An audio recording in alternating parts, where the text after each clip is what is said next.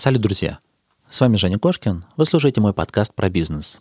В своих выпусках я беседую с предпринимателями, с ребятами, чей опыт интересен мне или посоветовали вы э, разобраться, как работает сфера гостя. И в такой легкой, дружеской беседе э, я узнаю про путь, про то, какие ошибки совершал гость, про то, к чему он пришел, и что ценного можно узнать для того, чтобы вам не совершать ошибок или вдохновить вас, мотивировать, или просто расширить кругозор. Э, вы узнали какие-то фишечки, которые можно применить в своем бизнесе. Сегодня такой гость Алексей Сорокин. У меня уже были выпуски ранее с ним, и мы говорили про информационные проекты, про заработок на сайтах. Сейчас Алексей развивает биржу WorkHard Online, целиком полностью сосредоточен на этом проекте – и в этом выпуске мы поговорим, как создать свой сервис, как его раскрутить, как э, привлечь первых клиентов. Все-таки, ну, это, опять же, стартап, который вот достаточно быстро раскрутился до серьезных оборотов. Мне очень интересно было разобраться, как запускать подобные сервисы. Уверен, что и вам будет полезно. И вот у меня небольшое объявление, ребят. Я верю, что вы понимаете прекрасно, сколько энергии и сил отбирает каждый выпуск. А сейчас я в команду взял э, человека, который помогает мне с монтажом, который помогает мне с текстами для каждого выпуска. Кстати, на примере последних двух выпусков на сайте Кошкин Про вы можете оценить работу. А, каждому выпуску будет аннотация, будут текстовые сопровождения, текстовые ну, тайм-коды, чтобы быстрее находить нужный момент, если нужно освежить в памяти что-то. А, есть возможность прочитать текстовую расшифровку, либо скачать PDF его – ну и взамен я прошу поддержать проект. Если нравится подкаст, а, ваша поддержка, ваше спасибо, выраженной маленькой небольшой купюрой, будет кстати. А, сервис Boosty или в группе ВКонтакте есть возможность там, оформить пожертвование для подкаста. А взамен я обещаю вам отдавать выпуски пораньше, отдавать вам бонусные выпуски. Например, с Алексеем мы записали еще небольшой бонусный выпуск, в котором он ответил на популярные вопросы, которые мне задают ребята ну, по части информационных проектов. У нас будет небольшой чатик, где мы будем заранее готовить вопросы для гостя и так формировать бонусные выпуски. Но, честно, я пока точ- точно не знаю, какие еще можно преимущества, какие-то фишечки отдать для тех ребят, кто а, поддержит. Поэтому на начальном этапе, скажу по-честному, а, мне нужна ваша помощь, ваша поддержка. Это поможет развивать проект, развивать подкаст. Все. А теперь мы перейдем к выпуску. Кошкин Про. Бизнес. Как открыть с нуля и прокачать.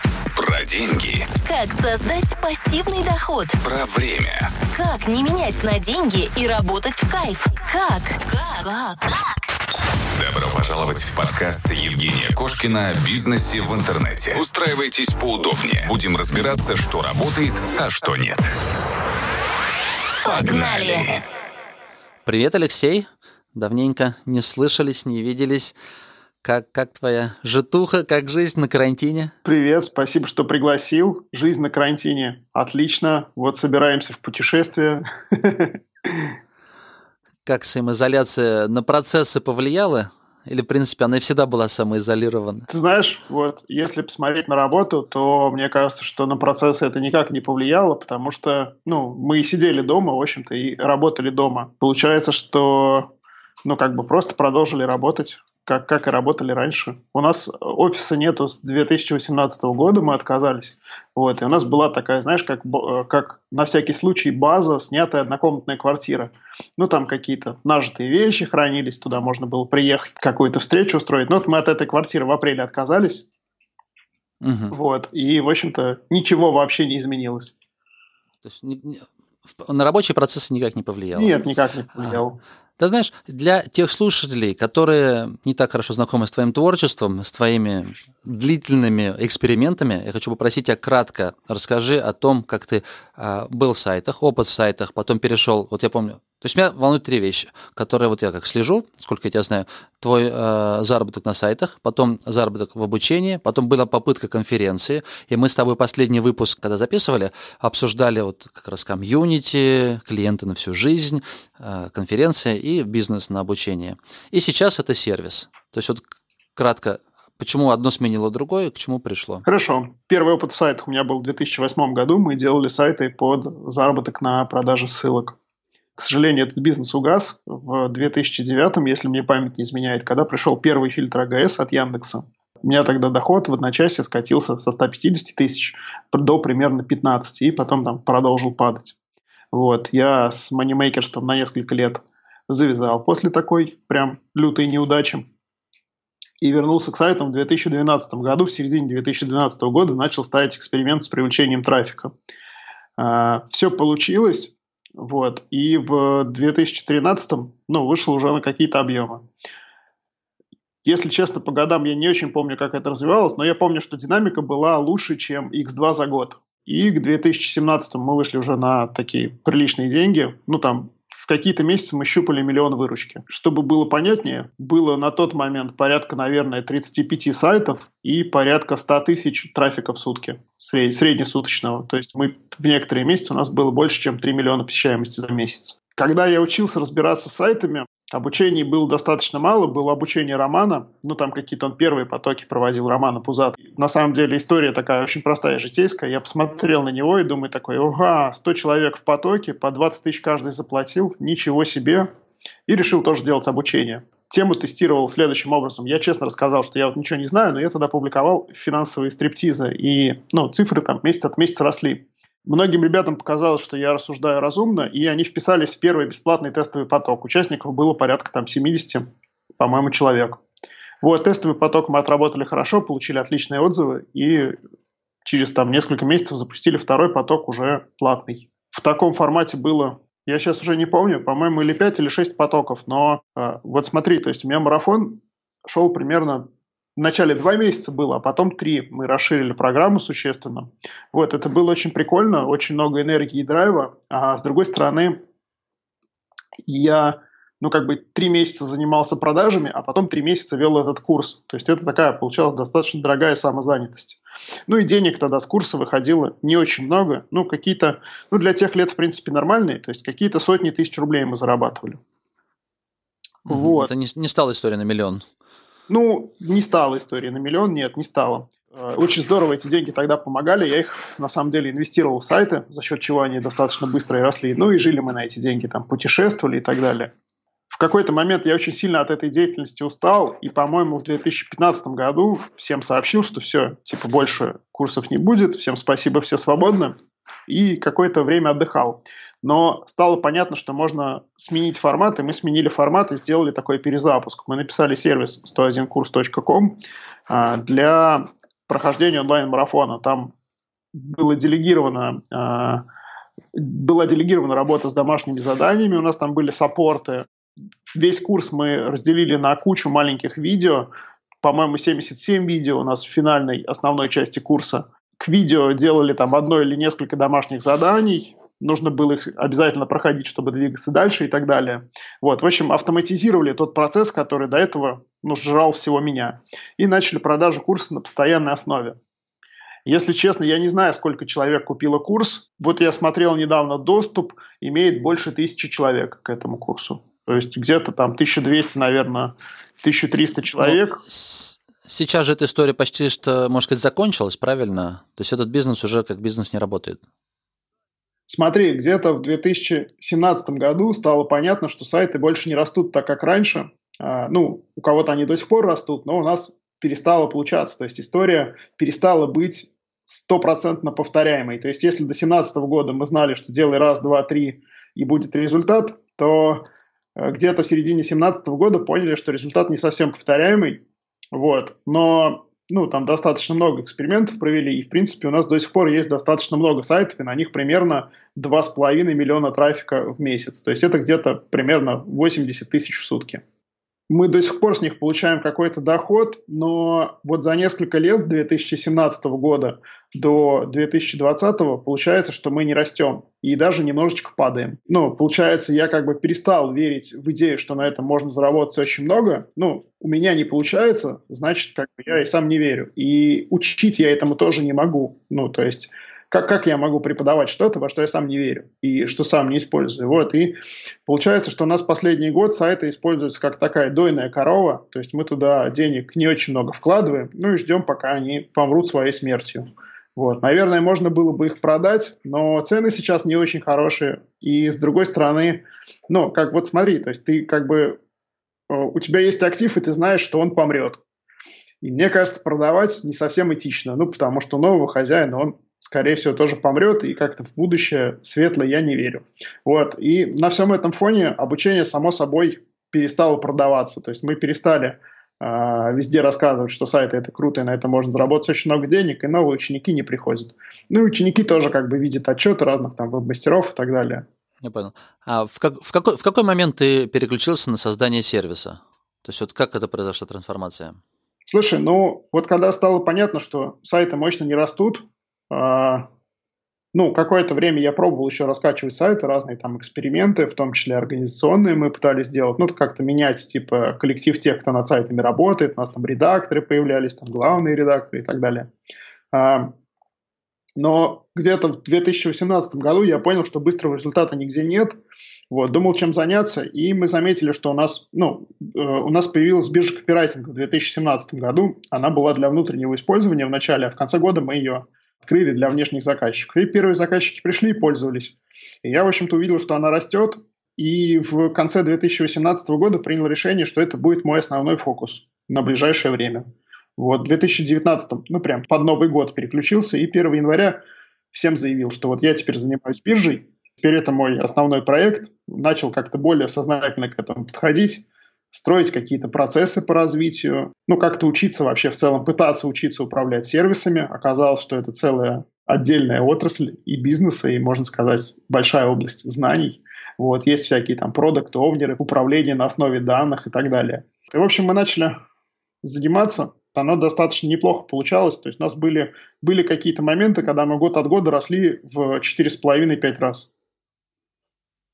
А, смотри, а вначале был ли какой-то мозговой штурм? Ты выбирал между какими-то сферами? Или, по сути, это естественным образом она вылилась, и альтернатив не было? Не было, просто случайно вышло, и, в принципе, я альтернатив и не искал, потому что, ну, во-первых, это интересная область деятельности, во-вторых, ну, там уже был какой-то результат, было интересно им заниматься и попытаться его смасштабировать. А на тот момент, на момент запуска э, биржи копирайтинга, вы уже полностью работали со своими авторами? То есть это не плагин, как вот у меня, по-моему, Дима Чарабаев, если я не ошибаюсь, он рассказывал про, плагин, ну, как, про сервис, который надстройка к другой бирже была. То есть он все равно использовал чужих авторов, не своих. Смотри, какая у нас была идея. Мы изначально хотели сделать ровно так же. Использовать чужих авторов, заказывая на других биржах. Но в мы достаточно долго писали эту автоматизацию, примерно год или там полтора у нас ушло. Но мы тогда и сервисы писать не умели, и штука достаточно сложная. Вот. А, в какой-то момент мы поняли, что контент-менеджеров мы наняли и автоматизировали, и опубликовали все, что у нас есть. Но а, в тот момент мы пользовались турботекстом, и мы выяснили, что у нас в какой-то момент на турботексте было пять с половиной тысяч статей, которые никто не хотел писать мы не хотели много платить, их ну, работу делали достаточно медленно. И вот до весны 2018 года я прям четко придерживался мнений, что бирж копирайтинга много, о, до 2017 года, прошу прощения, Жень, вот, четко придерживался, что бирж копирайтинга много, что еще одна биржа не нужна, нам это совсем незачем, но когда я понял, что никто с нашим объемом по нужной нам цене не справляется, мы все-таки решили привлечь своих копирайтеров. И это оказалось очень легко. И мы прям вот в мае мы начали набирать копирайтеров или в апреле. К концу лета мы поняли, что у нас очередь закончилась. То есть, представляешь, типа там за 4 месяца 5 тысяч статей мы написали, которые никто брать не хотел. Слушай, а вот поподробнее про рынок расскажи. Ну, вот мне на самом деле, если так вот э, смотреть в лоб, то бирж много, им там десятки лет уже этим бирж. То есть это такой прям даже не алый океан, да, как его по классификации. Это жуткая такая, жутко красная, наверное, где акулы кишат. И туда лезть новичку, ну вот я не могу представить, как открыть сервис такой. Вы изучали, подходили? Смотри, как да, сейчас расскажу тебе. Мы ничего не изучали вообще. У нас какая-то слабоумие и отвага. Это наш девиз. Вот, я эту мысль перенял у Федора Овчинникова из Додо Пиццы, и, в общем-то, она соответствует, мне кажется, вообще всей нашей глобальной стратегии. Мы начали с написания своих статей. То есть вот, когда у тебя есть marketplace, э, тебе нужно, чтобы было две стороны, исполнители и заказчики в данном случае. Мы выступили сами первым большим заказчиком. Это нам очень сильно облегчило вообще старт. То есть мы внешних заказчиков не запускали, а ну, просто искали копирайтера, налаживали работу с ними. То есть как бы одной половинкой занимались. Потом начали искать заказчиков, поняли, что это непросто, и ну, как бы до сих пор есть перевес то в сторону исполнителей, то в сторону заказчиков. Никакой рынок мы тогда не анализировали, ни о чем таком не думали, то есть все получилось случайно. Но потом уже я задался вопросом вообще, а на каком рынке мы работаем, с кем конкурируем и так далее. Да, бирж копирайтинга есть несколько, ну, наверное, штук шесть тех, кого можно рассматривать как конкурентов. Рынок маленький на самом деле. Он и был не очень большой, но сейчас, как мне кажется, еще и сжался. Я подозреваю, что мы на всех делим, ну, миллионов 12 рублей комиссии. Я говорю не про оборот всей биржи, а про комиссию, ну, вот то, сколько биржа зарабатывает. Ну, как бы эта сумма вообще чрезвычайно небольшая. Конкурировать между собой в целом особо об этом не задумываемся, особо не пытаемся с какими-то конкурентами там себя сравнивать. А, мне кажется, что мы конкурируем с авторами, которых люди нанимают напрямую. Это неудобно, эти авторы исчезают, эти авторы подводят и так далее. У нас есть единый интерфейс, единые цены, а, единая схема работы. Как бы рынок в несколько миллионов рублей, ну даже там десяток миллионов рублей в месяц. Может быть, я ошибаюсь, и, например, он там не 10 или 12 миллионов рублей, а 20 или 30. Но вряд ли я ошибаюсь в 10 раз. Второй момент. Ну, как бы этот рынок сейчас точно не растет ракетой. Потому что многие веб-мастера, как и мы, приостановили свою работу с контентом. В Дзене там тоже непонятно, что происходит. И сейчас не очень понятно, а кому вообще нужна большая масса текстов от людей, которые ну, не, не очень обучены работать конкретно с тобой. То есть они не знают, какой у тебя бизнес, не знают, какие у тебя конкурентные преимущества, чтобы тебе какие-то, ну, посты, допустим, от твоего лица писать или от лица твоей компании. И мне кажется, что сейчас этот рынок падает. Я не знаю, если честно, какая у него судьба, но мы изо всех сил пытаемся переобуться и стать более широкой биржей фриланса. То есть делать не только копирайтинг, а делать еще какие-то услуги, которые можно делать в подбирать исполнителей в автоматизированном режиме. У нас есть конкурентные преимущества, которые мы пытаемся прокачивать. Вот. Я надеюсь, что мы на другие типы фриланса их а, расширим.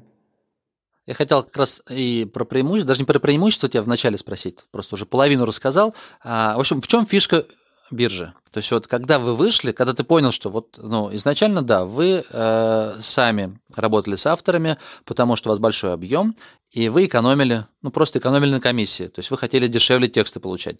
Потом поняли, что есть заказчики, которым нужно точно так же, но их нужно забирать у других бирж. И вот какими конкурентными преимуществами вы стали выделяться на рынке? А, Женя, здесь нет, не, не было цели экономить на комиссии. Ну вот, э, как мне кажется, в пике, ну вот даже если мы выписываем для себя тысячу статей в месяц, копирайтеры за тысячу статей получают, ну, например, там 350 тысяч рублей, плюс-минус. Что мы, экономим на комиссии 50 тысяч рублей или там 60 тысяч рублей? Ну, ради этого не стоит никакой бизнес затевать и тем более такой технически сложный. То есть цели экономить на комиссии у нас вообще не было никогда. Это просто приятный бонус. Просто никто не мог... Вам нужно было просто решить задачу, да, чтобы написали Да, никто не мог справиться с очередью задач. Вот, мы тогда работали с турботекстом и посмотрели там идею о том, что авторов можно не выбирать. Если у тебя стандартное техническое задание, то ну, как бы практически любой копирайтер с ним справится, если он нормальный, в целом адекватный.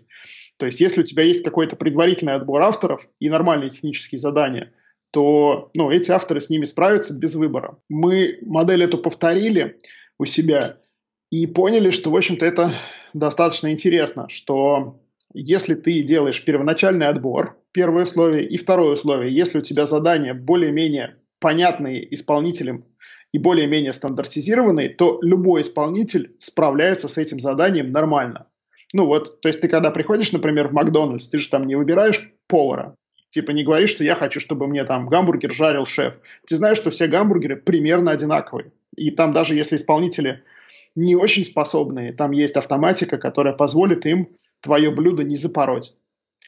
А если там что-нибудь они запорят, то они просто молча тебя поменяют и все. Вот. У нас примерно такой же подход к производству чего-либо силами фрилансеров.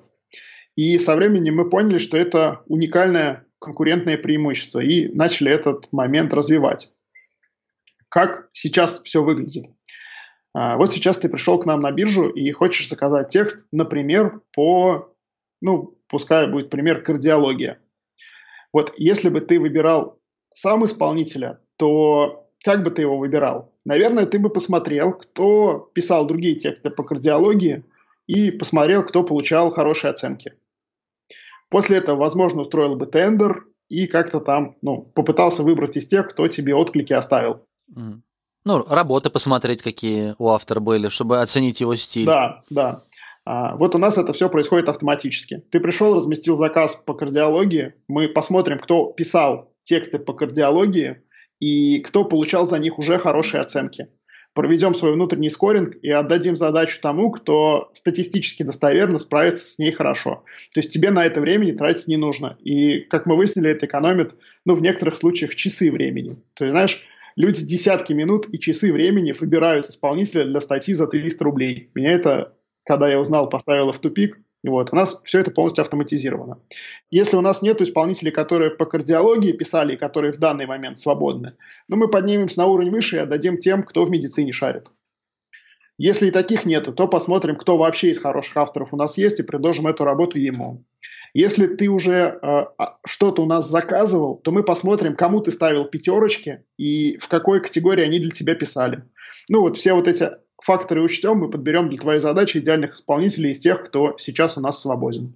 То есть этот процесс полностью автоматизирован. У нас нету никаких тендеров и нету процесса выбора исполнителей. То есть тебе не надо ковыряться в десятках профилей. Как бы мы берем на себя ответственность за качество работы. Мы считаем, что наши исполнители делают работу хорошо, и если ты не будешь доволен результатом, то ты можешь от нее отказаться. В принципе, это можно делать, не объясняя причин. Но мы просим написать, чтобы у нас был повод для арбитража в случае того, э, если, ну, если исполнитель к нам обратится. В общем, от любой статьи можно отказаться, а если совсем такая методика не заходит, то мы просто заказчикам деньги возвращаем. Ну, такое было всего, может, раза три за всю историю. Алеш, как управляется биржа? Сколько человек работает? Слушай, ну сейчас это достаточно ну, как хотел сказать, крупный проект, но, конечно, я понимаю, что мы еще очень мелкие. Наверное, см- смотря с чем сравнивать. Сейчас у нас в команде, если я нигде не обсчитался, 11 человек и я. То есть всего 12 человек, получается, работает. Это достаточно много. У нас два разработчика на полный день. Это люди, которые делают новый функционал и ну, поддерживают старый мы сейчас делаем новый сервис силами этих разработчиков. То есть у нас команда такая мобильная. Они занимаются сразу всеми сервисами, которые у нас есть. Второй как бы отдел, вторая команда – это поддержка. У нас сейчас два э, специалиста технической поддержки, которые посменно дежурят, и они каждый день дежурят с 10 э, утра по Москве до, по-моему, 20 часов по Москве, осуществляют поддержку пользователей, отвечают на вопросы, там решают какие-то текущие проблемы и так далее. У нас есть маркетинговая команда, которую я начал формировать достаточно недавно. Мы начали это делать в общем, мы начали работать в начале марта. Только новая команда. Да, это новая команда, и сейчас в этой команде у нас 6 человек. Ого, то есть маркетинг занимает половину. Лишь, а если с самого начала, например, создавать подобный сервис, на разработку сколько бы ушло времени? человека часов, я не знаю, силами одного или двух разработчиков? Слушай, мне очень тяжело ответить на этот вопрос, потому что мы изначально делали систему автоматизации для себя, и она сложная, потому что она автоматизировала наши цепочки производства. Если вот это вот все выкинуть и оставить только функционал биржи, который сейчас, по сути, работает, ну, наверное, ушло бы силами двух разработчиков, ну, месяцев пять на старт, может быть, шесть. Это получается в деньгах, ну, где-то полтора миллиона рублей, плюс-минус. Мы потратили существенно больше, мы там долго учились, долго понимали, что нам нужно. Леша, а сколько сейчас авторов у вас примерно? У нас порядка 80 тысяч регистраций. Из них тех, кто написал хотя бы одну статью, порядка 10 тысяч человек. Активных, ну, порядка там 2-3 тысячи. Активные – это кто в рамках месяца хоть что-то нам делает. Мы сейчас достаточно сильно сократился объем до вот всей этой паники с коронавирусом. Мы писали примерно 400 текстов в сутки, а сейчас пишем 250. Но это все равно много. Леша, Какая точка безубыточности у вас по мере развития бизнеса в тот момент, когда ты переключился с сайтов полностью на этот сервис? В какой момент или сколько тебе нужно было дополнительно вложить денег, прежде чем ты смог развиваться на свои? Смотри, я не добавляю внешних денег с 2018 года, с середины. И на тот момент вот именно в функционал внешней биржи для заказчиков, ну, было вложено очень немного, там порядка 700, что ли, тысяч было. У нас почти все было готово, мы просто дописали экраны с заказчиком, чтобы можно было статьи заказывать, регистрироваться там и так далее. А логика вся уже работала. Какой ответ по поводу точки безубыточности? Он достаточно сложный. Все зависит от того, какие, какого размера ставки ты делаешь. Ну, например, Uber, он до сих пор убыточный, хотя там выручка миллиардами долларов измеряется. Мы пытались прикинуть вот для современного сервиса, сколько нужно денег, чтобы он как-то сам собой жил и развивался. Получается, что нужно где-то 1800 в месяц. Потому что, как минимум, тебе нужна пара разработчиков. Хорошие разработчики стоят 100-150 тысяч. Это уже, считай, 300 на двоих. Тебе нужен какой-то маркетинг, вот хоть какой-то. И даже если у тебя есть один маркетолог, его нужно обеспечивать рекламными бюджетами, это еще ну, 1200. Уже получается 500. Плюс тебе нужен какой-то руководитель проекта, продукт овнер он тоже стоит, ну, там порядка хотя бы 150 тысяч. Вот уже 650 у нас с тобой получается. Плюс всякие там непредвиденные расходы, аренда серверов, еще что-нибудь. Про налоги пока молчим, потому что сумма удвоится почти. Ну, не удвоится, но... Плюс 50%, если все Да, да, да. Все ну, вот с налогами честно. получается 800 тысяч или миллион. Да. Вот это как раз бюджет э, такой точки безубыточности небольшого стартапа, но при этом этот небольшой стартап развивается. То есть есть разработчики, которые делают новый функционал, есть бюджеты на продвижение этого функционала, на привлечение новых пользователей и так далее. У нас рекорд по заработку на WorkHard порядка 900 тысяч рублей. Это заработок комиссии да, все, да. все вместе, правильно? Да, комиссия, да, за месяц. Вот. У вас сколько, сколько вам остается от суммы? То есть процентов 20-25? Вот когда у нас была комиссия 900 тысяч, мы были в плюсе на 200. Не, ну посчитай, смотри, ты говорил 400 статей в день, одна статья это там рублей 300-400, наверное, с них ваших сколько там, рублей, рублей 80 ваши, правильно? Ну, примерно. 20%, если так считать. 80 рублей на 400 статей, 36 тысяч в день. Это вот рекорд. Так я что ли считаю или нет? Ну, я плюс-минус так, чтобы оценить Примерно, масштаб, да. масштаб трагедии. И то есть вы, получается, да, да, да. Там, с 800-900 тысяч выручки скатились сейчас до 500. Это наша комиссия в месяц. Скатились где-то до 600 сейчас. А при этом оборот у нас, ну, порядка полутора-двух миллионов. То есть оборот – это все деньги, которые через нас проходят, но большая часть денег не наша, большую часть денег мы исполнителям передаем. Ну, вы, вы, вы выплачиваете да, да, потом, да. выплачиваете дальше. То есть мы всегда считаем только свою комиссию, свою часть, которую мы зарабатываем за завершенные заказы в рамках месяца. Но ты всю, всю стратегию по развитию планируешь именно не инвестиционно. То есть, по сути, сколько заработали, столько вы обратно в маркетинг и вбухали. Да. То да. есть, если вы там вначале зарабатывали 300 тысяч комиссии, то вот в эти 300 вы примерно жили. То есть, ты дополнительно своих денег не вкладывал? Нет, не вкладывал.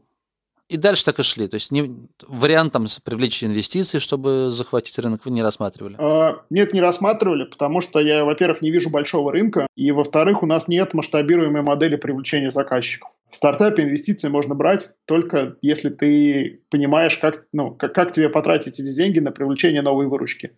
А мы пока не очень понимаем, потому что ну, рынок непонятный. Я, если честно, не могу понять вообще, а кому вот сейчас нужно много статей. То есть вот кто придет и оставит у нас, допустим, 500 тысяч за месяц. Значит, нужно искать какие-то другие альтернативные варианты. Да, да. Вот мы сейчас изо всех сил переобуваемся и тестируем разные новые типы задач.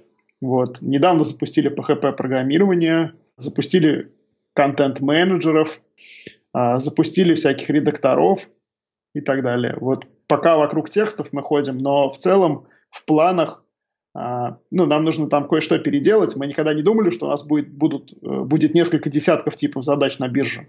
Нам нужно кое-что внутри переписать, мы этим займемся в августе. Вот. И в планах до конца года выкатить несколько десятков новых типов задач. Это варианты в развитии такие.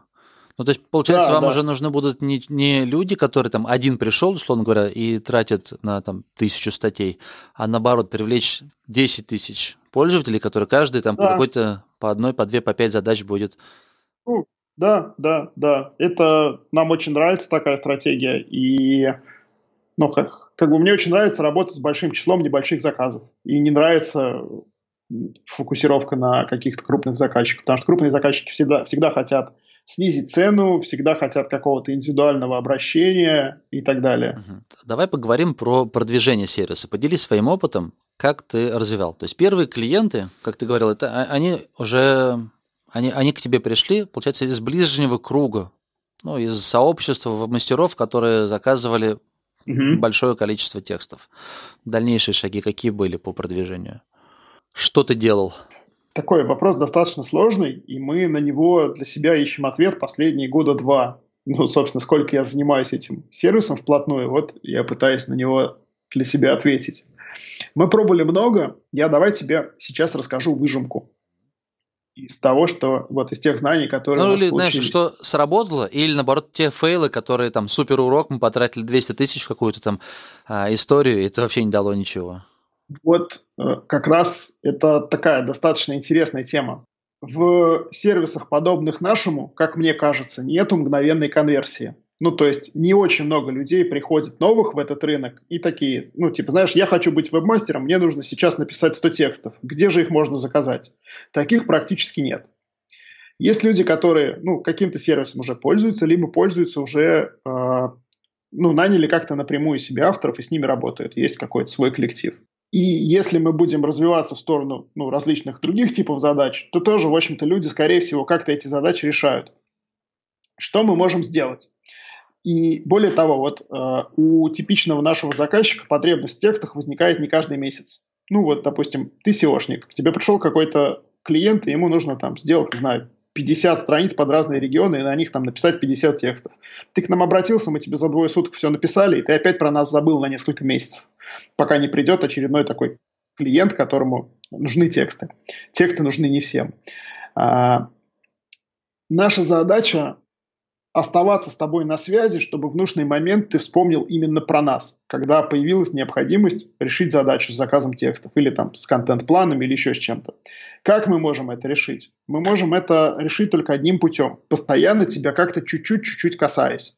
То есть, чтобы ты знал, кто мы такие, какие у нас ценности, как мы работаем, почему наша система автоподбора крутая и так далее. И в целом вот вся наша маркетинговая активность, она была ну, как бы мы очень разные пробовали, пробовали там и конверсии делать, пытаться ориентироваться на конверсии, на их увеличение, пытаться там регистрации прокачивать и прочее, прочее, прочее. Но в целом глобально сработала вот эта теория с касаниями. То есть чем больше мы тебя касаемся, очень нежненько периодически, тем с большей вероятностью ты придешь к нам, когда у тебя появится задача действительно для нас, которую мы можем решить. А эта задача у тебя появляется не каждый день и не каждый месяц. А, соответственно, мы сейчас начали э, маркетинг строить вокруг этой теории касаний. Мы пытаемся увеличить подписчиков на свой телеграм-канал, на свой паблик ВКонтакте, на Инсту, на Фейсбук. У нас в Фейсбуке там группы еще есть. Везде даем уникальный контент. А, ну, как мне кажется, он интересный. В каждом канале он немного отличается. То есть там контент разный, и нас интересно читать везде. Вот. И если ты на нас везде подпишешься, то мы тебя будем, ну, как бы, ты будешь про нас вспоминать несколько раз в неделю, когда будешь видеть наши посты. Это если вот очень упрощенно сразу проведи параллель с расходами. Вот в начале сколько ты тратил? То есть сервис же ты говорил, вы там, я не помню, не удваивались там или даже утраивались каждый год, сколько ты назвал? Ну, то есть вот сначала была маленькая выручка, прежде чем вы пришли к 400 статьям и оборотом почти в миллион, сколько вы тратили на маркетинг и как рос этот бюджет?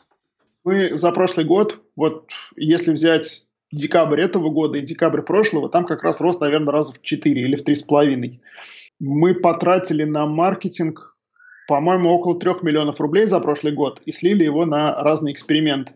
И есть эксперименты, которые не дали прямых конверсий. Ну вот, например, я съездил на какую-то конференцию и выступил на конференции с докладом. Конверсий с этого ноль. Но после этой конференции ко мне обратились люди, и мы там сделали совместный вебинар с него уже есть конверсии. Ну, и это мне стоило ноль. Я потратил там несколько часов на вебинар.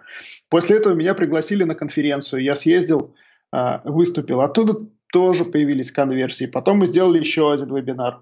Э, и оно как такой снежный ком. То есть у нас много, много было всяких мероприятий, которые не дали прямой конверсии. Заме- замерить несложно, но качественный результат ты для себя отмечаешь. Да. Там, либо кирпичик фундамента да. персонального бренда, либо в доверие да, да, да, клиентов к твоему да. сервису. Да, именно так. Вот. И... Короче, фи- фишку какую-то ты не спалишь, что вот, ребят, промокод на, 2, на, на 2000 мы раздавали, и это нам дало какое-то количество я более того, я даже недавно анализировал наши эксперименты с промокодами, и они скорее неудачные, чем удачные. Мы за прошлый год раздали миллиона полтора рублей, наверное, промокодами. Вот. Ну, какие-то из них сработали, какие-то нет. Плохо сработали промокоды мелкие, которые мы давали. Ну, в стиле получи 500 рублей, закажи первую статью угу. за наш счет. Вот. Люди приходили, заказывали одну статью, тратили на нас ровно 500 рублей и уходили. Ну, а, наверное, кто-то еще и находил 10 таких купонов, делал 10 аккаунтов, да? Ну, да, да. У нас э, в прошлом году как раз была борьба с этим. То есть там мы в какой-то момент вычислили чувака, который зарегистрировал 100 таких аккаунтов, попытался там скинуть деньги через поддельных исполнителей. Ну, в общем, так это было не очень приятно, и меня очень сильно удивляло, что, типа, ради 500 рублей вы вот, типа, все это устроили. Вот. А, и, ну, таких историй было много. Вот сейчас мы отказались от массовой раздачи купонов, но пытаемся вкладывать деньги в маркетинг и в, ну, вот именно в проработку касаний. То есть... Ну, это контент-маркетинг получается. Правильно это да. называется? То есть, в принципе... Ну, в каком-то виде, да. Для, для сервисов, да. ну, для большинства, наверное, сервисов, как раз такой вариант, один из самых лучших, строить, во-первых, и репутацию свою везде, как бы контролировать. Да, и он, не очень дорогой этот вариант. То есть у нас сейчас маркетинговые расходы, ну, наверное, 1150 в месяц. Это вместе со всеми рекламными бюджетами и зарплатой ребят. Все ребята на сдельной основе работают mm-hmm. и получают оплату за часы. Вот. Ну, это получается не очень дорого. А вариантов именно с конверсиями пока нету. Ну, когда оплачиваешь, не знаю, контекст, не знаю, таргет, допустим. То есть таких вариантов для сервиса ты не нашел. Слушай, ну, возможно, если бы сервис был немного другим, мы нашли бы варианты. Просто тут такая история. В среднем у нас заказчик за год приносит 3-4 тысячи рублей. Ну, в зависимости от момента замера. То есть там в прошлом году была одна цифра, в этом чуть другая. Ну, вот типа между тремя и четырьмя. На э, 3-4 тысячи рублей это та комиссия, которую мы зарабатываем на среднем заказчике. То есть оборот там побольше. Ну, порядка 20 тысяч, получается, человек тратит. Мы можем упороться и попытаться найти конверсионные каналы. Но не всегда эти каналы дают нам нормальный LTV. Вот как я тебе рассказывал про промокод. Если мы раздадим всем по 500 рублей халявы, нам, в общем-то, не жалко. Ну, на привлечение заказчика мы тратим... Э, в прошлом году тратили примерно 2-2,5 тысячи рублей. Сейчас тратим около 1200-1300. Это сумма, в которую обходится нам один новый заказчик который, э, это не регистрация, а который что-то у нас заказал и оплатил. Это активация, так называемый параметр. Так вот, в принципе, 500 рублей вообще без проблем раздать. Но проблема в том, что эти 500 рублей приводят халявщиков, и это никак не развивается. То есть мы тратим на него там 500 рублей, плюс тратим сколько-то на рекламу, на персонал и так далее, а он нам приносит конвер- э, комиссии 100. И какой в этом смысл? То есть мы вроде бы как бы все конверсии прокачали, все круто, но LTV в этой истории нет. Угу. Ну, я понимаю прекрасно. Решили, что лучше, пускай будет заказчиков меньше, но это будут конкретно наши заказчики, которые нам нужнее всех. Второй момент. Мы ну, сейчас будем искать себя в типах заданий. То есть я говорил, что есть план несколько десятков запустить, но мы пока не знаем, какие это будут задачи и на какую аудиторию они будут рассчитаны. То есть у нас есть предположение, но мы еще пока не, не понимаем до конца. Вот. И сейчас мы вообще немножко отвлеклись я, ну, не скажу, что устал от биржи, вот, ну, чуть-чуть нас тут корона-кризис задел. Мы сейчас ужали все расходы, мы до сих пор плюсовые, но не особо плюсовые, то есть около нуля мы барахтаемся, то есть нам хватает, чтобы всем выплатить вовремя зарплату и покрыть все расходы, но мы не можем что-то отложить. И мы начали делать новый сервис, мы приступили к нему 16 июня, и первую версию я ожидаю ну, я думал, что мы к концу июля все сделаем, но вот не успеваем. Я думаю, что где-то в середине августа мы будем набирать первых бета-тестеров. Вот, и если кто-то придет с твоего подкаста, будет здорово. Мы делаем сервис для маркетинга в мессенджерах. То есть вообще решили попробовать кардинально что-то новое для себя. Пытались разобраться в том, как работает мессенджер-маркетинг в... А что делать будете? Года. Ну, конструктор чат-ботов? По или, сути, да. Что? Да, конструктор чат-ботов. Но у нас чат-бот это будет не основной функционал. Нам намного больше нравится идея MailChimp. Это когда Uh, ну, ты просто удобно делаешь какие-то маркетинговые рассылки. То есть ты копишь свою аудиторию в своем чат-боте и в личку им присылаешь какие-то таргетированные под них свои крутые предложения, новости и так далее. Мы тестировали этот канал продаж в прошлом ноябре и декабре. Он сработал неплохо. До сих пор оттуда есть какие-то конверсии. Вот. Но нам не понравился ни один из сервисов, которые были на тот момент. Они есть прикольные, но... Леша, а для рассылок сейчас нету? Не, ну я знаю, что для ВКонтакта есть Сендлер, да. он достаточно удобный. Вот. Но вот я для себя пока не нашел универсального, удобного инструмента, потому что в моем бизнесе вот вся, ну, большая часть взаимодействия с клиентами построена именно на мессенджерах. Я хочу найти удобный инструмент, который будет все мессенджеры вот в одно окно сводить, и дальше я смогу, то есть вот менеджеры могут управлять всем этим процессом. Пока мы вот присматриваемся, вот Bittrex как вот... такое сделать. Ага. То есть, чтобы полуавтоматически какие-то были и рассылки, и На самом общение. Деле, там три, три больших задачи, которые мы планируем решить. И, ну, тут так прикольно. Вот смотри, у нас биржа стрельнула. Мы потому что свою задачу решали и сделали для себя удобно. А потом выяснилось, что есть еще такие же люди, как мы, которым тоже удобно. Угу.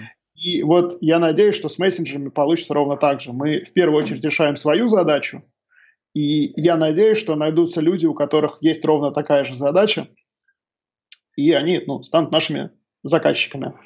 А, смотри, задач с мессенджерами связанных у тебя три. Первая задача и простая – это маркетинговые рассылки. Ну, то есть ты кого-то на свой бот подписал или там ВКонтакте как-то. А, периодически что-то ему отсылаешь. Ну и управляешь рассылкой, то есть не просто поток идет там из 10 запланированных писем, а в зависимости от того, как он реагировал там, э, не знаю, в группе, допустим, лайкал, не лайкал, комментарии, его интересы, допустим, я да. для себя определил.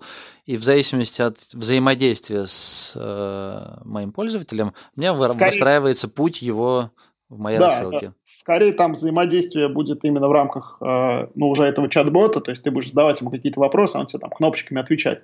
Но в целом логика верна, да. Эту задачу, в принципе, многие неплохо решают. Но нам не нравится, нам кажется, что мы, как обычно, можем сделать лучше, типа наш велик будет красивее.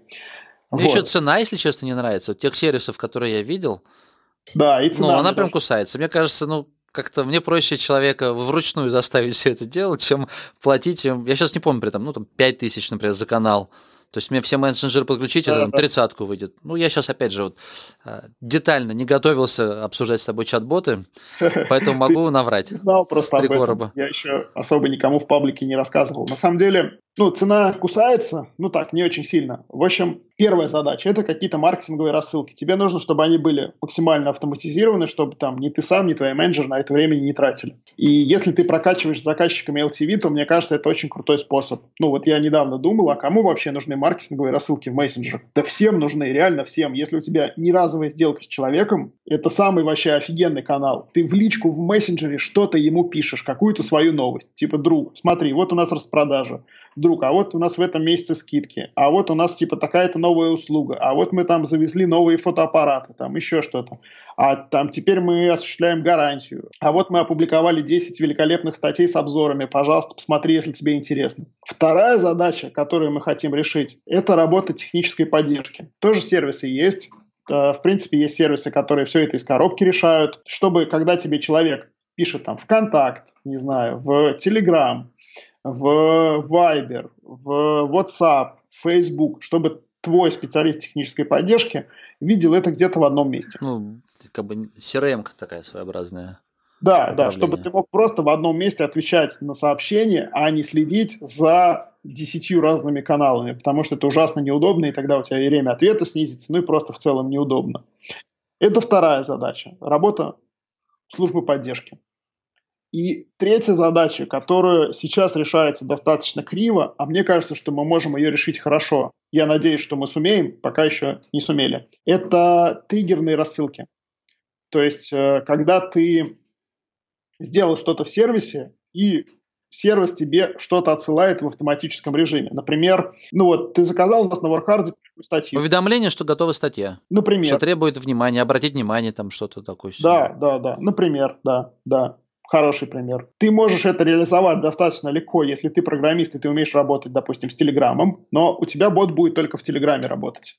Если ты захочешь дать своим заказчикам выбор, куда вот эти сообщения получать, в Viber, в Telegram или WhatsApp, то, ну, как бы сам уже ты такой функционал не напишешь, это сложная логика, достаточно, ну, большие трудозатраты и так далее. А я надеюсь, что мы сможем решить вопрос именно транзакционных рассылок чтобы ты мог сделать своего, как бы, ну, условно говоря, бота на стороне сервиса, чтобы информировать, например, заказчиков о статусе заказов. А заказчик уже сам решал, куда ему это удобно получать, и весь вот этот геморрой мы решим уже на своей стороне, как ему эти сообщения доставить и так далее.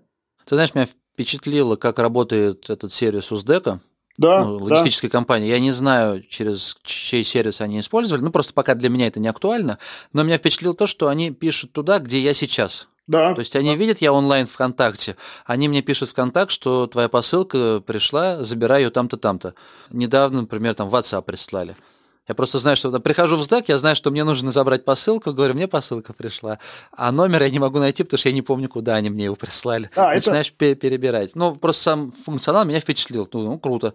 Да, они видят, что ты ВКонтакте онлайн. Реализация, но эта реализация, она как бы здесь используется твой номер телефона как идентификатор. Угу. И вот если, да? допустим... если нигде тебя не найдут, они тебе пришлют смс просто. Да, да, да. То есть она подходит для каких-то вот типа простых сообщений, но если тебе хочется замесить вот эти вот простые транзакционные сообщения с маркетингом, таким образом уже ничего не, вы, не выйдет. В WhatsApp тебя забанят, если ты массово будешь рассылать без спроса в Телеграме. Не-не, тут, не, конечно, не про спам. Если спам, то любой за, забанит, мне кажется. Ну, там просто рекламные сообщения запрещены. Вот. И получается, что ты как бы вот эти вот три, три составляющих. Первая – маркетинговые цепочки, ну и простые чат-боты. Вторая составляющая – это удобная работа саппорта. И третья составляющая – это транзакционные сообщения, триггерный маркетинг. Ты не можешь их между собой совместить. Вот, допустим, смотри, очень простой сценарий. У нас человек заказал первую статью и мы ему, например, сейчас через MailChimp отсылаем инструкцию о том, как у нас работать с белыми и черными списками, если ему автор понравится или если не понравится, как статью там принять, ну и как вообще, типа, дальше ему жить. Вот, если ты хочешь эту инструкцию отправить ему в мессенджер, то с существующими сервисами ты уже это не сделаешь, потому что ты никак не свяжешь свою базу внутри WorkHard с базой этого сервиса. То есть ты не знаешь просто, как, ну, кому отправить. Ты про него ничего не знаешь, кроме e-mail. Вот мы попытаемся этот вопрос решить. Ну, интересно, интересный сервис. Вы в любом случае решаете вопрос для себя, а если получится запаковать и продать, там первые же клиенты какие-то ну, снизить да. расходы на разработку, ну да, а дальше... Да. Если... Знаешь, как, как, как я принимал решение о запуске? Ну, я как, с каждым годом растет опыт в запуске э, различных, в тестах, вот, и в общем, мне я кажется, я тебя прерву, Леша, мне кажется, ты просто увидел и пошел, изучил, а потом решил, о, давай-ка сделаем. Вот как ты вначале сказал, какое там безумство и упорство или как? Безумие и отвага. Да, да, да. Вот мне кажется так. Потому что я была недавно конференция в личку. Я думал, идти, не идти. Смотрю, ты в списках участников. Да, мы Думаю, смотри. пойду тоже погляжу, что Леша там интересуется. Может, что-то важное, полезное. Мне, правда, не хватило выдержки сидеть и выслушивать. То есть в общих в общем, понятно, что эта штука рабочая и нужная, но мне кажется, ты решение о том, что пора делать такой сервис, вот принял как раз буквально пару недель назад. Нет, мы думали Нет? полгода. То есть вот я а. понял в прошлом ноябре еще, что мне никто не нравится, и mm. в декабре плевался, и такой думаю, да что ж, какие все, ну типа сделаем свой, который будет нормально работать без глюков.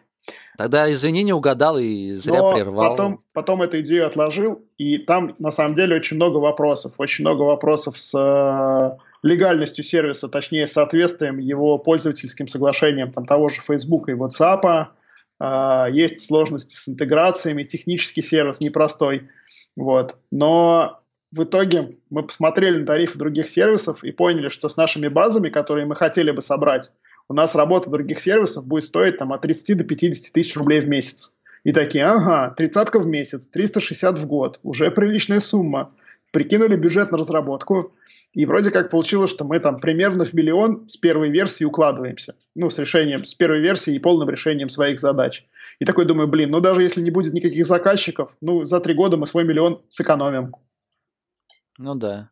Вот. Я думаю, как раз, может быть, те тарифы, они, может, и опять же, те же самые заградительные, потому что для бизнеса, там, те же самые там, 5-10 тысяч рублей, это, как бы, ну, небольшая расходная часть. А там спамерам им уже, как бы, неинтересно ради того, чтобы проспамить по большой базе, заработать пару там тысяч, ну, то есть ну, уже неинтересно. Да, да, наверное. Может, тоже такой вариант. Вот. И второй момент, э, вот он очень важный, э, если нас будут слушать новички, как выбрать нишу, в которой работать. Вот, мне кажется, ниша мессенджер-маркетинга имеет потенциал роста в 10 раз как минимум в ближайшие несколько лет, а может быть и в 100 раз. И вот если ты работаешь в такой нише, то тебя вынесет просто вместе со всеми, даже если ты, ну, так себе. Это было в сайтах такое было. Если ты в 2008 или в 2010 году делал сайт, публиковал там любую дичь, у тебя появлялся трафик просто потому, что конкурентов не было. И, ну, это было золотое время. То есть, если бы я в 2008 году работал с сайтами и работал над привлечением трафика, а не над продажей ссылок, наверное, я бы там сейчас уже, ну, закрыл свои финансовые жизненные цели полностью. Ну, тогда, Леш, трафика было мало достаточно его было. То есть его все равно было достаточно, чтобы... Ну, было достаточно, но рекламодателей было меньше, они готовы были платить меньше, конверсии в интернете были меньше, объем продаж был меньше, и денег в целом крутилось в этой сфере меньше. Ну, вот я тоже помню, я первый сайт вот именно трафиковый и делал там в девятом, десятом году. Ну, то есть объем даже денег, который ты зарабатывал на тысячу посетителей, был существенно меньше, чем сейчас. Ну, в общем, основная мысль, которую я хотел донести, что нужно выбрать правильный рынок, который имеет потенциал который роста растет, в десятки да, раз. Прав. Совершенно верно тогда говоришь. тебя вместе с этим общим приливом тебя тоже, скорее всего, приподнимет. Простой пример, вот если ты пару лет назад делал любую дичь и называл это как-то там со словом биткоин или криптовалюта да, или блокчейн, тебе прям просто несли деньги, не спрашивая больше ничего. А чуть раньше, например, там блогеры в Инстаграме, да, можно да, было да, показывать да, да. любую фигню, там делать пару фильтров, и ты собирал аудиторию, потому что всем было интересно. А сейчас попробуй запусти и начни рассказывать, да, да, там, что ты покушал, чё, какие у тебя детишки, чем ты их кормил и все остальное. Да это никому не интересно. И, а кажется... тогда можно было запустить.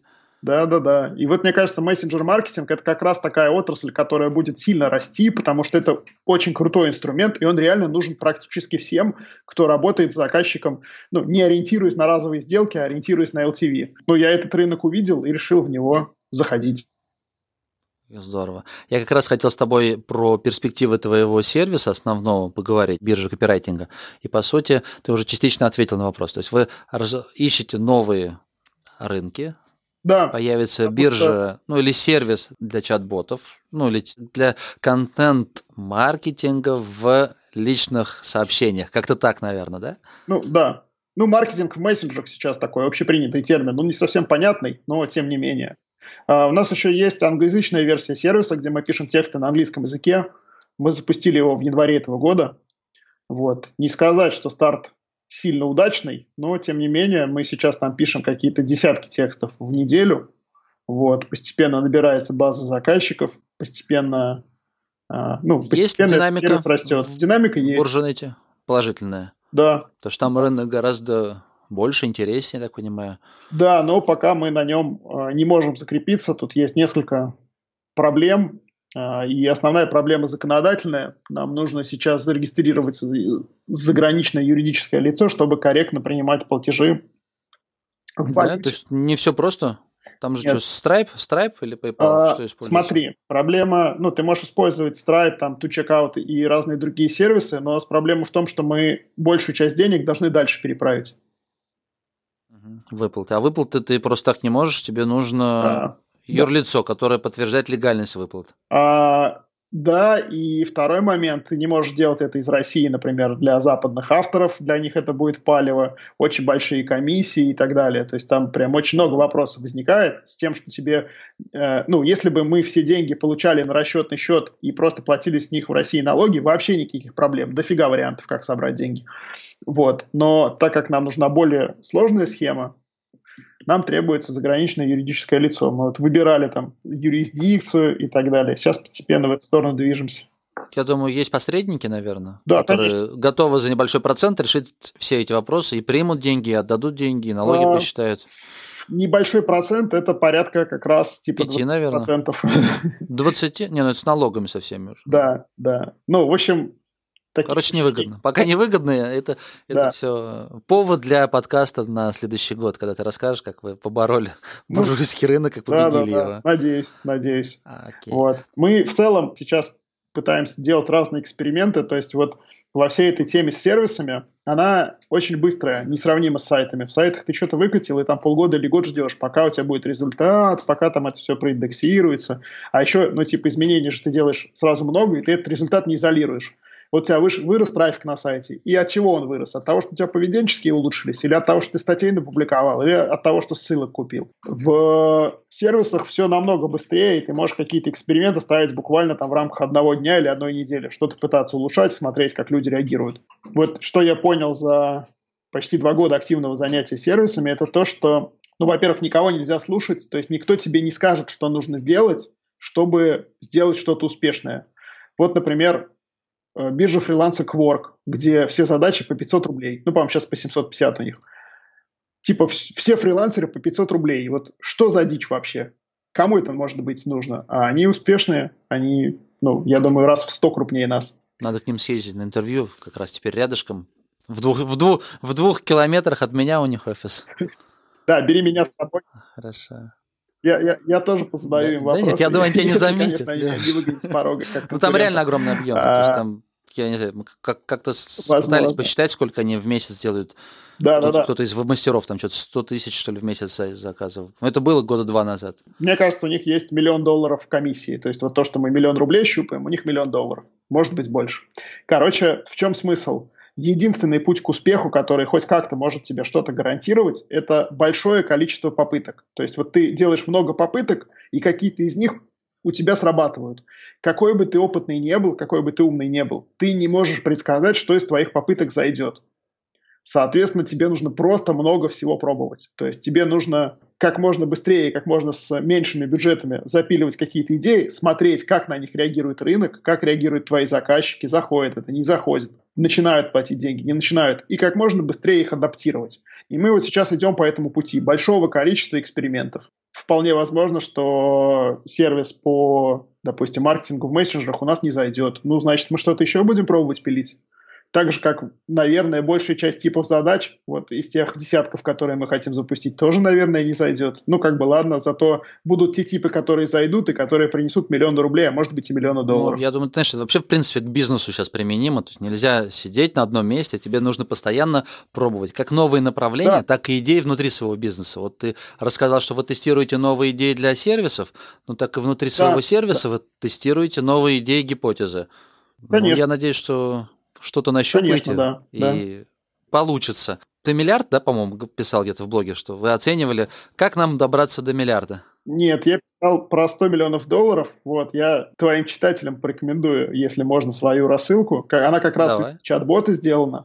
Вот. Мгм, конечно. А, Это как раз вот типа наше первое касание с чат-ботами. Мы прикрепим к э, подкасту ссылку. Ну, а если вам хочется побыстрее, то наберите WorkHard 100 миллионов или WorkHard 100 в поиске Телеграма, и он вам все найдет. Вот. Там э, мой бот, который рассказывает всю историю WorkHard, вот все, что мы делаем, почему мы это делаем, что мы пробуем, почему мы это пробуем, как мы к этому пришли и так далее. Все это в хронологическом порядке. Ну и какие-то вещи мы в реал-таймер делимся. И да, цель 100 миллионов долларов. 100 миллионов долларов капитализация, но это как бы не значит, что я собираюсь продавать этот бизнес. Просто это такая удобная, удобная сумма, которая как бы говорит, что ты такой, знаешь, типа там призер Олимпийских игр. Ну, по крайней мере, цель, куда двигаться, понимать. То, что если ты вот как-то объяснил, что а, на рынке всего там 12 миллионов комиссий, там 15 миллионов комиссии. Ну да, Ну, то да. есть в любом случае маловато. То есть даже если ты захватишь 90% рынка, это всего лишь навсего там 10 Да, да. миллионов Мы- от, мы вот от- комиссии. себя так, так же и рассуждаем. То есть вот мы сейчас, ну, например, у нас 7% рынка мы захватили. Вроде бы, с одной стороны, доля небольшая, есть куда расти, но я понимаю, что в 10 раз вырасти здесь нет возможности, просто нет для этого рынка. Даже если мы эту возможность найдем, представляешь, какая-то кровавая бойня будет. То есть нам нужно у своих конкурентов переманить вот это вот бешеное количество заказчиков. Я даже не знаю, как это можно осуществить. Ну, поэтому, то есть параллельно, чтобы подпитывать новые идеи, новый сервис, нужно растить доход, ты пробуешь дополнительные Конечно, да. сервисы. То есть ту же самую аудиторию, ну, как бы там, и с Да. нее побольше заработать. Да. И параллельно выстреливаешь, как бы такие стартапы, наверное. То есть, когда Да, ты вкладываешь, и нет гарантированного. А если рынок выстрелит, и вот эти мессенджеры действительно разовьются, и каждый бизнес уже, как вот как онлайн-бухгалтерия, сейчас никого не удивишь, в принципе, Да. все пользуются онлайн-бухгалтериями. А там, когда я начинал, лет 7 или 8 назад я сократил расходы на бухгалтерию и вот сам решил через Эльбу все Мгм. закрывать. Ну, как бы это была дикость. Меня ребят спрашивали, а как так, а может так? То есть, ну, это был новый рынок, по сути. Да, да. То есть да. сейчас с этим интересно, интересно. Но основная, основная идея была то, что мессенджеры это растущий рынок, и то, что я ожидаю большого роста. То есть, что бы с этим ни делать, ну, типа, ты можешь приподняться вместе с этим приливом. Вот Ну, такая. это ча- часто бывает. Вот в бизнесе, так как я давно и много сфер пробовал, бывает, когда ты вот на волне, как ты правильно ты сказал. Вот я помню первый магазин, который там открывал, знаешь, снимаешь помещение, открываешь двери, и все, у тебя пошли продажи. Вот с биткоинами также э, хороший пример. Любую вещь называешь приписка биткоин, криптовалюта или что-то еще. Да, да. А вот биржа копирайтинга, у меня есть такое ощущение, что мы сейчас идем против ветра. Да, мы сильно не падаем, да, мы как-то, ну, новые заказчики приходят и так далее, они окупаются, то есть бизнес рентабельный, прибыльный, но, блин, ну вот ты идешь против ветра, почему бы не найти что-то другое, где наоборот ветер тебе будет помогать? Угу. Ну, это здорово, хорошая идея. А, Леш, а, поделись вот своими мыслями, типа краткой такой инструкции, как запускать сервис. Вот пришла идея, ну, допустим, вот я сейчас например, занимаюсь подкастом, у меня вот идея. Точнее, начинается с боли. У меня боль монтаж подкаста. Окей, идея, да, например, попробовать найти Слушай, удаленщика, который будет делать монтаж. А потом, может быть, у кого-то тоже есть боль, и вот выкатить сервис. И вот мне интересно, как ты размышляешь вот с самого начала, нашли проблему, посчитали расходы, э, выдали рынку, попробовали, ну и дальше Я развиваем. могу тебе рассказать, как это надо делать и как мы делаем. Мы делаем О, как супер. надо. Почему-то, ну, видимо, мы не достигли того уровня дзена, который нам нужен. Как надо делать? Тебе нужно прежде всего попробовать найти целевую аудиторию, который, ну, у, у которой такая же боль, как ты считаешь, и попытаться ей этот сервис продать. Прям собрать предоплату. А, ну, сделать это проще всего, запустив какую-то рекламу и запустив лендинг на тильде. Причем ты можешь деньги там сразу же вернуть. Ну, типа, кнопка оплатить. получилось, да? Да. Угу. Даже нет, не получилось. Типа, возврат, и там, извините, мы вот, типа, еще технически не готовы, мы вам прям напишем сразу, как только откроемся. Я думаю, ты кучу раз такой видел, когда ты где-то регистрируешься, а там на самом деле с регистрацией ничего нет. Ты поймешь вообще, типа, а есть ли люди, которые которым это нужно, кроме тебя. Сделать это проще всего вот лендинг на тильде и простая рекламная кампания, ну, теми инструментами, которыми ты владеешь, хоть какая-то. Следующий момент, который можно протестировать, это какой-то простой продукт, так называемый MVP. То есть, когда у тебя есть какая-то маленькая ценность, которую ты делаешь, он криво, косо, из говна и палок, но уже работает, уже можно пользоваться. Это следующий этап. И когда у тебя есть MVP, ты начинаешь получать от первых пользователей первую обратную связь. И уже тогда можно делать какие-то выводы о том, нужно это людям, готовы ли они платить. Может быть, э, вывод там, какого размера этот рынок и так далее. Смотри, как мы делаем. У меня как-то не получается, э, ну, не поднимается рука делать фейковый сервис, чтобы просто посмотреть, типа, есть ли на него спрос. Ну, не знаю, почему мне вот что-то внутри мне мешает, наверное, это моя слабость. Вот. И мы делаем просто простую первую версию сервиса с минимальным функционалом. Ну, программи... программисты заканчивают все. То есть должен быть там кабинет, условно говоря. Ну да, да, да. А, все работает. Я просто подумал, допустим, может быть проще, ну, внешняя оболочка сервиса, а по эту сторону там трое сотрудников, которые в ручном режиме там все это Конечно. подгружают, загружают, чтобы человек думал, вау, как круто работает там, условно говоря, там автоматическое распознавание голоса, да, да. транскрибация, и он получает готовый текст, который, блин, идеально распознает. А на твоей стороне сидят трое сотрудников, да, которые... Мы недавно моделировали ситуацию, у меня товарищ хочет сделать сервис тайных покупателей, ну, чтобы каждый человек за недорого мог контролировать свой бизнес, Uh-huh. Ну и там в онлайне, допустим, или как-то звонки люди делали, или заявки оставляли. Вот. И была как раз у него идея, что надо вот написать для этого интерфейс, там все такое. Я говорю, а зачем тебе вообще нужен интерфейс? Сделай лендинг на тильде, продай услугу и сделайте ее руками. Если у вас будет несколько клиентов, которые платят за вот этот вот ручной труд, уже тогда можно думать, как его автоматизировать. Тогда и бизнес-процесс будет понятен. И будет понятно, как эту услугу там упаковать и так далее. Вот. То есть, если мы говорим про сервис как, э, ну, не какую-то там автоматическую суперумную систему, а как поставщика какой-то услуги, то, конечно, ее вначале надо сделать вручную просто. Но не говорить об этом, что у тебя вручную. Да, можно говорить. Ну, мне кажется, нет такого ничего страшного. Э, мы, наоборот, вот в открытую очень много рассказываем своим заказчикам, ничего в этом плохого не видим, делимся планами, там как-то пытаемся с ними, ну, обсуждать. А как бы ты стал продвигать потом? Ну, то есть, вот больше даже, знаешь, вопрос раскрою. А есть как бы вариант, когда ты напрямую можешь посчитать. Вот ты потратил ВКонтакте на рекламу, вот у тебя конверсии, все, все, все, ну, всю воронку просчитал, и вот столько-то денег тебе пришло. Но все равно в большинстве случаев, как и в твоем, отложенный спрос. Да. И ты сейчас точно не можешь понять, сколько ты получишь, а может быть, и люди придут к тебе через полгода, когда они все-таки поймут, что им это надо. Как бы ты руководствовался, в какой, какой инструмент бы ты использовал? Про инструмент очень хороший вопрос. Вот если посмотреть сейчас, то я бы, наверное, как раз использовал какие-то публичные аккаунты в Инстаграме, там, в ВКонтакте или в Фейсбуке, вот, и маркетинг в мессенджерах. И смотри, какая штука. Вот мы у себя тоже пытаемся на этот вопрос ну, ответить. Нам же нужно понимать, а вообще мы там в плюс работаем или не в плюс. Не зря ли мы тратим деньги на маркетинг и так далее. Мы просто берем периоды побольше, например, месяц или три месяца или полгода. Смотрим, сколько всего мы на весь маркетинг потратили денег, включая все сопутствующие расходы. И, исходя из этого, смотрим стоимость своего заказчика нового. Вот. Если эта стоимость наша, нас более-менее устраивает, значит, все хорошо, продолжаем двигаться тем же темпом. Ну, даже не тем же темпом, а в ту же сторону, пытаясь наращивать темп. То есть вот откуда я, например, знаю, что у нас а, стоит новый заказчик там 1200 рублей. Потому что мы в этом году их привлекли ну, сколько-то сотен и потратили в среднем на весь маркетинг, если мы посчитаем, в среднем 1200 рублей на каждого. Ну, понятно. То есть при этом из них 20%, условно говоря, могут уйти на прямое привлечение, а 80% на вот костные, которые ты точно да. не знаешь. Но да. вроде бы есть голова, и ты оцениваешь, ну, я да, вроде да. бы парень умный и делаю все правильно. Да, ну вот, например, такой вот прям спорная затрата, которая непонятно, дает результат или не дает, это выступление на конференции. Вот съездить в Москву на конференцию, а, ну, там, если мы захватим пару дней до и пару дней после, чтобы со всеми там ребятами повстречаться и так далее, это где-то, ну, тысяч, наверное, 100 рублей уйдет. Вот мы ездили на Baltic Digital Days в прошлом году в Калининград. Мы были там спонсорами. По-моему, 90 тысяч мы им заплатили. Ну, или что-то вот около того. А вся поездка вышла больше 200 тысяч. Мы ездили вдвоем в Калининград. Там пришлось снять гостиницу. У нас были какие-то накладные расходы ну, как бы мы это оплатили из маркетингового бюджета. И вот эти вот там 200-300 тысяч, как бы они не дали прямой конверсии, по-моему, ни одной, если мне память не изменяет. Но зато мы теперь общаемся в среде SEOшников, SEOшники нас знают.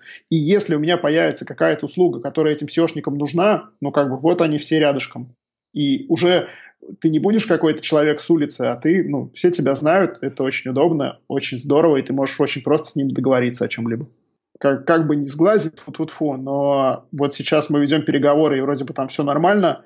Скорее всего, я буду выступать на конференции Optimization 2020 в Сколково. Представляешь, я в Сколково. Там встретимся, я там тоже должен выступать. Ну вот, с тобой вдвоем будем в Сколково. Зажгем. Да, а в прошлом году я был в Иннополисе, в Казани. Вот. Я думаю, что без, без вот этих базовых поездок, на которые мы угробили кучу денег без прямого возврата, ну, не было бы этого результата. Так, ну что ж, Леш, я думаю, давай закругляться. Спасибо давай. большое за интересный выпуск. Спасибо, что позвал. Мне очень интересно всегда о сервисах поговорить. Это то, что меня сейчас болит, меня интересует. И я пытаюсь как бы научиться это все э, делать более, более грамотно и более быстро, чтобы перейти от миллионов рублей к миллионам долларов. Не, ну вообще интересно. Мне в подкасте очень нравится вот общаться как раз с ребятами, с кем я уже раньше записывал выпуски, и получается такая, знаешь, ретроспектива. Прошел год, например, с тобой мы записывали где-то полтора года назад, а до этого еще там полгода назад. И вот как меняется да, взгляд ну, меняется. Сознание, Очень... взгляды, инструменты, вообще сфера деятельности, как меняется, поменялась. Потому что когда, я говорю, мы с тобой полтора года назад записывали, мы обсуждали, тогда еще не было таких сильных предпосылок, что на сайтах уже да. а, заработать не так легко. Мы как раз после конференции обсуждали и обучение, и вот комьюнити, и конференции, встречи. Да, мы попытались сделать конференции, но много, как выяснилось, на этом не заработать, ну, по крайней мере, в нашем исполнении, поэтому прекратили. И вот, ну, у меня есть замечательная комьюнити веб-мастеров, я их всех очень люблю, но мне просто нечего им предложить. То есть я не знаю, за что они готовы были бы платить деньги, чтобы, ну, существовать и развиваться моему бизнесу. Поэтому я пытаюсь как-то расширить вот этот круг, что ли, круг своих потенциальных партнеров, партнеров, клиентов, да, вообще круг, круг, не, круг то... Не поворачивается язык их называть клиентами. Клиент это как-то вот, ну типа он, знаешь, что-то тебе дает и все. А тут, получается, я действительно искренне хочу делать их жизнь лучше. Круто. Ну что ж, на этой ноте давай закончим. Все, давай, Леша, спасибо, спасибо большое и удачи. Спасибо.